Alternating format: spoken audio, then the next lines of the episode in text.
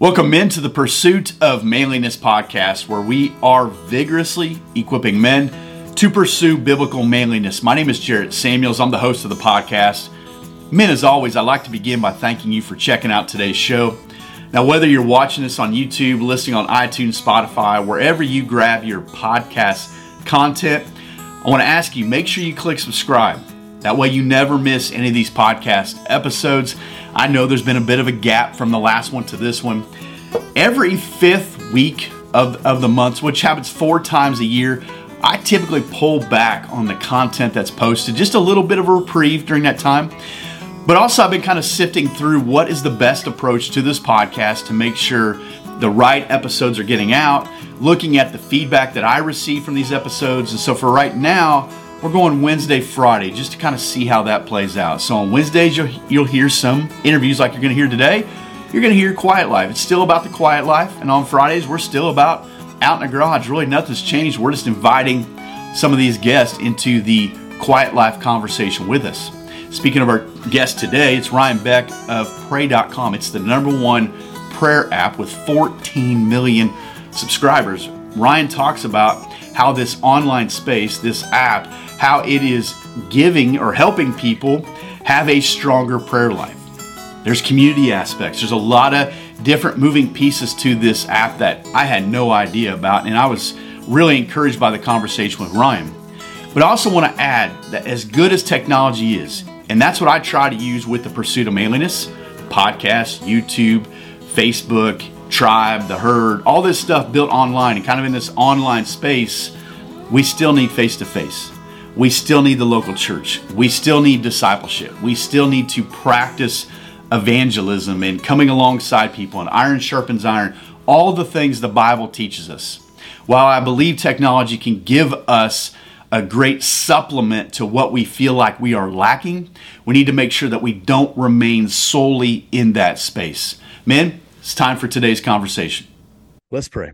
God, I thank you for today. Thank you for uh, waking us up. I thank you for allowing us to connect in this fashion. And God, I pray for Ryan. Thank you for the ministry he's doing. I thank you for uh, the things we're going to learn in this conversation. There's a lot of people going to uh, become more aware uh, of what they do at pray.com and what this looks like and how it's kind of realized within the local church, within the body of believers, and we got guys doing ministry in all different forms and fashions and god this could be an excellent resource for them. I pray for the men that are listening guys in their trucks the guys maybe they're working out going for a walk wherever they're at uh, that this wouldn't reach them right where they're at. It'd be in a timely manner and at the end of it all you get the glory. It is in jesus name we pray. Amen. Amen. Well men at this time i want to introduce mr ryan beck to the podcast. Ryan thanks for making time being on the show today well, thank you, Jarrett. I appreciate you having me, uh, and I'm looking forward to this conversation. Well, Ryan, before we get into what what this is, what what we do, you guys can see in the title, you figured it out. Why don't you introduce yourself, who you are, what you do, and we'll just dive right into it. Um, so I am Ryan Beck. I am the CTO and one of the co-founders of uh, Pray.com. It's a startup uh, technology media faith app. Um, that we started in 2017. And so I've been fortunate enough to be able to build it with um, three other great co founders Steve, Mike, and Matt.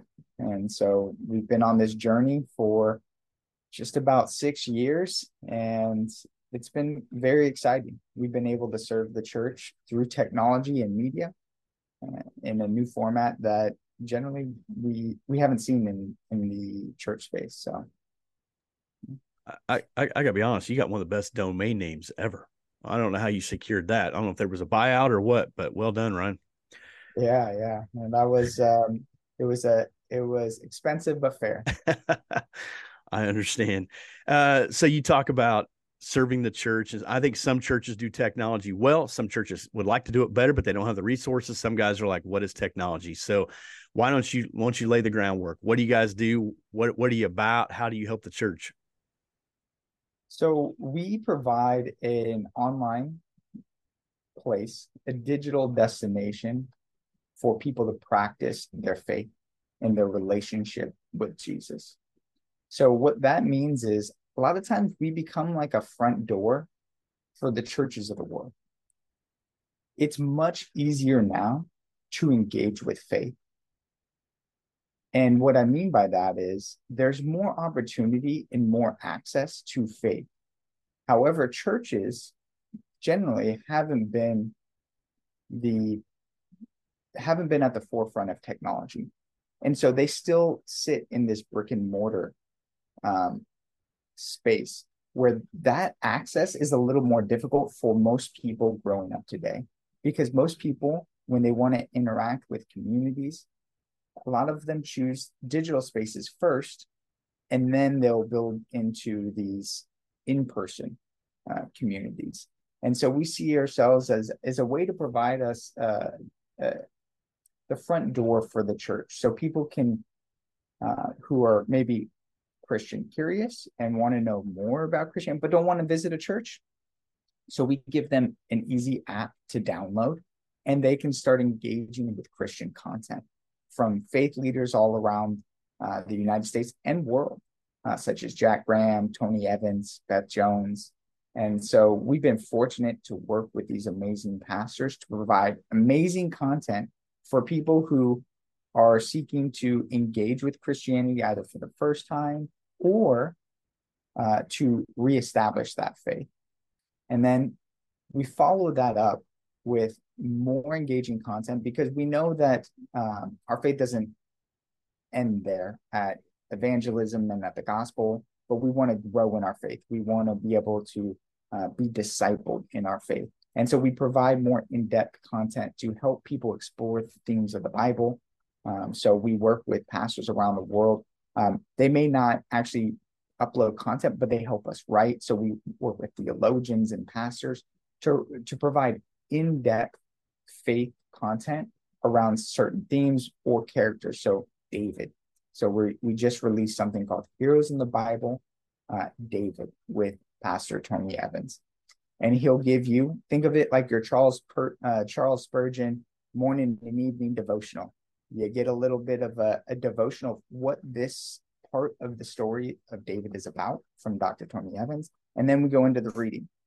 We're very very um, very much built on the foundation of scripture and scripture guiding the stories that we tell. And so we try to deliver them in a more um, more engaging format than maybe you're used to in an audio form. So a lot of our content is audio, some of it's video. So you may have been familiar with my first audio Bible was James Earl Jones reads the Bible. And we actually have James Earl Jones reading the Bible on our app. But it was done quite a while ago quite a while ago. And so what we do is we take stuff like that where we work with great partners and we've done things with like Drew Brees and Lecrae and um, even Dr. Phil, who a lot of people don't realize is a Christian, and uh, he wanted to do. He was very enthusiastic about doing some Christian content. Uh, so we work with these amazing partners, and they don't just read stories. We add, we get, you know, sixty piece orchestras, and we do the whole nine yards when it comes to Hollywood production. That's part of our background. Our background is faith, tech, and media. And so we live and breathe. We're, you know, a lot of us are from California. So we live and breathe cutting edge tech, Hollywood production style media development. And that's what we seek to bring to the church and to people of faith to help them grow in the faith and cultivate community as you're saying that, I, I think of a story. Uh, I've heard a few, but one in particular that an individual heard me on a podcast, not a Christian podcast, but heard me talk about faith. This person started to pursue their own faith. We use Tribe. It's a digital space, digital community, whatever. It always moves into real life. And that's the ultimate goal. Let's get face to face. And now this person's finding a church and getting to share their faith with their family, et cetera. Do you guys get to hear some of those stories? Do you get to hear people like, hey, I started here, I listened to James Earl Jones read the Bible or whatever. And, and because of that, now I, you know, God has done this, this, and this. Do you ever get to hear those stories?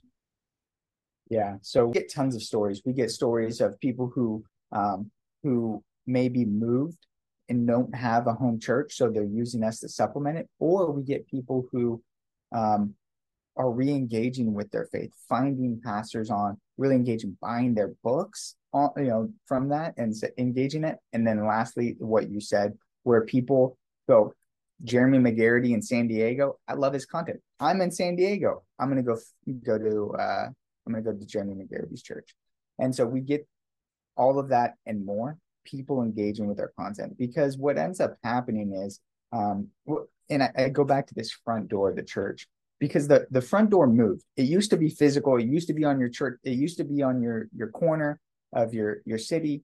But a lot of people they engage digitally now, and so just like with movie theaters, movie theaters on decline, but people still are watching movies.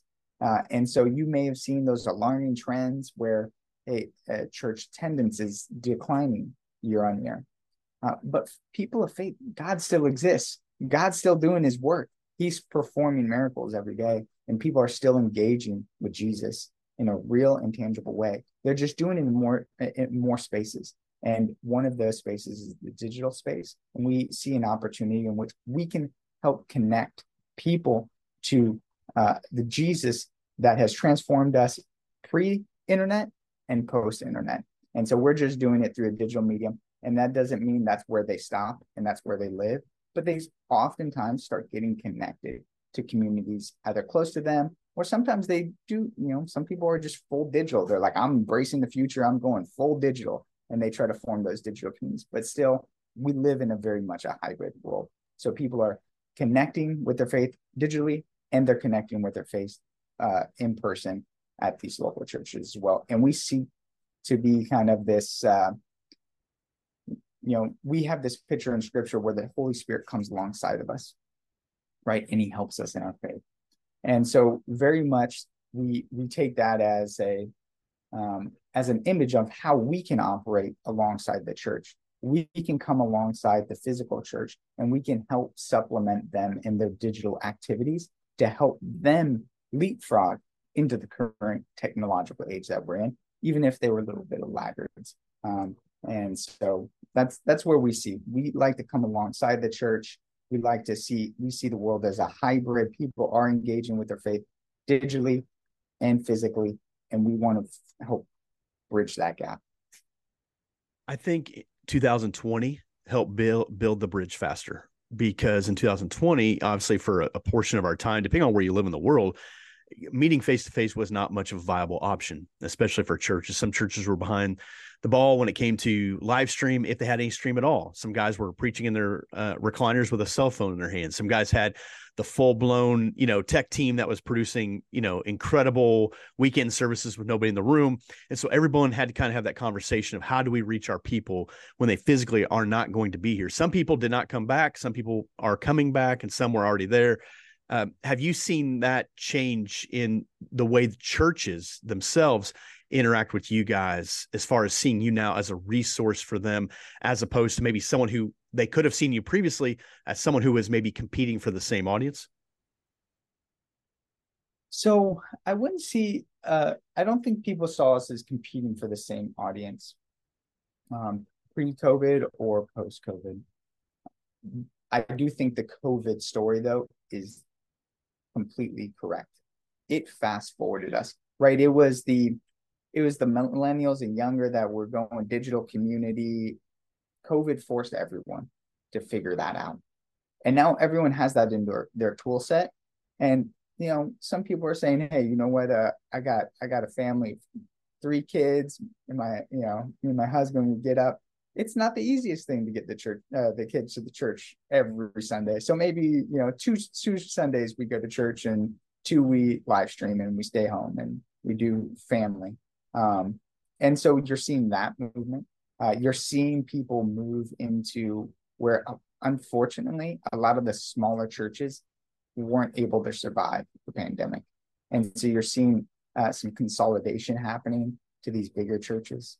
And so uh, what you're finding is yes, people are moving back on uh, back to physical church because we desire that physical community. You know, even if we have that digital, we want to meet the people. We want to go do things in person, right? There's still so much to do in person.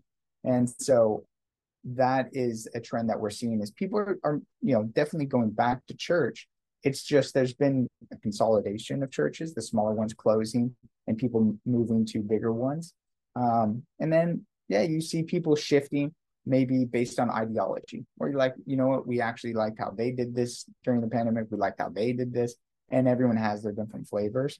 Um, and so you're seeing a lot of shifting in physical church but one thing remains true digital church accelerated during that time and it's not going anywhere and now what you what you what we've seen is pre-covid there was this let's this kind of more traditional way of doing church right hey real church is done in person.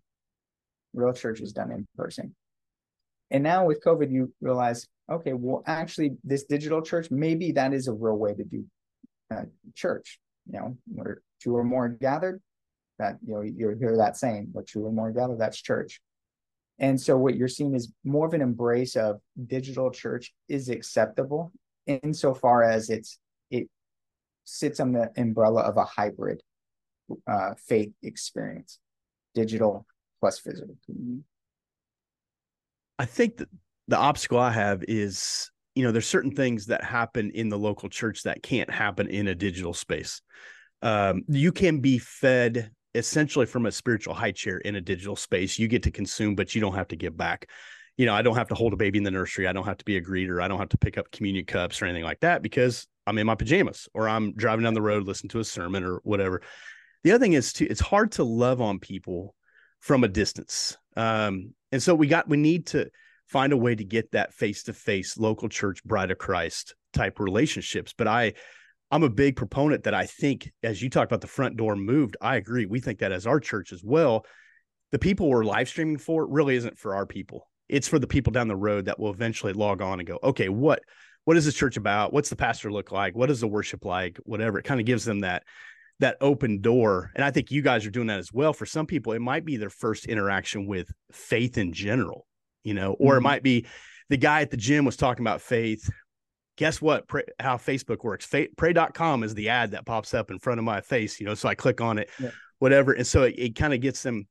One of the things you talked about was discipleship. Where does discipleship come in with what you guys do? Like, where's the equipping? What pieces do you have to help equip somebody to say, okay, this is the front door. Now let's get you in to sit on the couch and start to have some real conversation? Yeah. So we, we what we do is when we look at the product that we have built, the app and the website, we say, what are people doing in their analog faith experience? And how do you how do you bring that to life in the digital experience? Like you said, not everything can be reproduced digitally. And so with those things that can be, how can we do how can we use our skills? How can we be excellent in our execution of delivering the be- best faith experience we can digitally. And so we look at some of those analog things. So whether it's small groups or in a, one thing that we get that you don't get at physical church, there's no need. People are actually going there. Um, is we can actually we have an audience that uses our app, and we can actually promote certain ministries that may be closer to them, so we can match them with ministries. Uh, so that's one benefit that we can do. We can we can recommend leaders or sermons based on topics, and sometimes those aren't, you know, um, necessarily close to them. But what that allows them to do is start forming relationships with these uh, ministries uh, who may, they may gravitate towards because maybe this pastor does marriage really well. That's their that's their jam. They do marriage and that's the struggle or that's what they need at that time. Or hey, this person really helps you be a good steward of your finances and that's the struggle you have and you want to figure out how do I be a good steward of my finances? Well, Dave Ramsey's, you know, he's the guy. He'll help you be a good steward, right? And so you could connect with people on and that's one of the things that I think the digital space allows for a little bit more freedom uh, where you can actually start getting people connected by the topics and themes that concern them because your your local church they may do a small group on finances but it's once a year or once every three years and you're like hey i kind of you know that's something that i you know i need to go through or uh, relationships or whatever it allows you to connect with um, it, it allows us to have more variability in the small group or the in-depth offering that we can provide to help people go further. And you know, one of the things that it, uh, this last part, a lot of churches they spend a lot of resources counseling people. They're counseling people on yeah, yeah, relationships, marriage, but sometimes on mental health concerns. And so this is something that uh, the church they they have every pastor is basically a counselor, whether they're trained or not. That's just what it is, right? And so what we have the opportunity to do, knowing that you know the pandemic, it it accelerated a lot of things, some for good and some for bad. One of those things that's for bad is a mental health pandemic that's now occurring where people are experiencing anxiety and depression and some of these um, mental health struggles that we're hearing a lot of in the news. You've even heard, you know, uh, the governor of Texas talk about how we need to we need to provide more mental health resources for people to get uh, to them uh, before tragedies happen. And so these things are occurring. These mental health issues are occurring inside the church. And that's one of the unique things that we have an opportunity to do. We can have more in depth offerings for that and allow people across the globe and across the nation to connect on these these offerings that are more tailored and specific and recommended for them to help them go deeper in their faith. Because a lot of that maturing in your discipleship is it, it's not just this. It's not just engaging deeper in your faith and that relationship with jesus on specific topics. You know we all go through that when uh, like oh i need to i need to control my uh, my anger or my tongue or whatever we that struggle is we we often go to scripture and we go in depth in that. And then we pray and we meditate on that. And so we help people go deep on those subjects that matter to them that help them grow in their discipleship. Now there's the the second part which is the community part which is essential right? Um, and so that's where we try to facilitate uh, chat and um, connecting with your friends and family so we're rolling out a, a feature um, we we rolled out the first iteration of it called community boards. And so a lot of times you hear leaderboards, you know, you're like, hey, you know, who's at the top?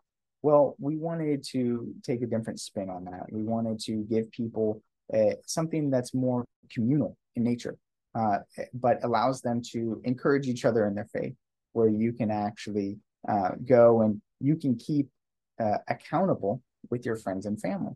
So, hey, you want to pray every day?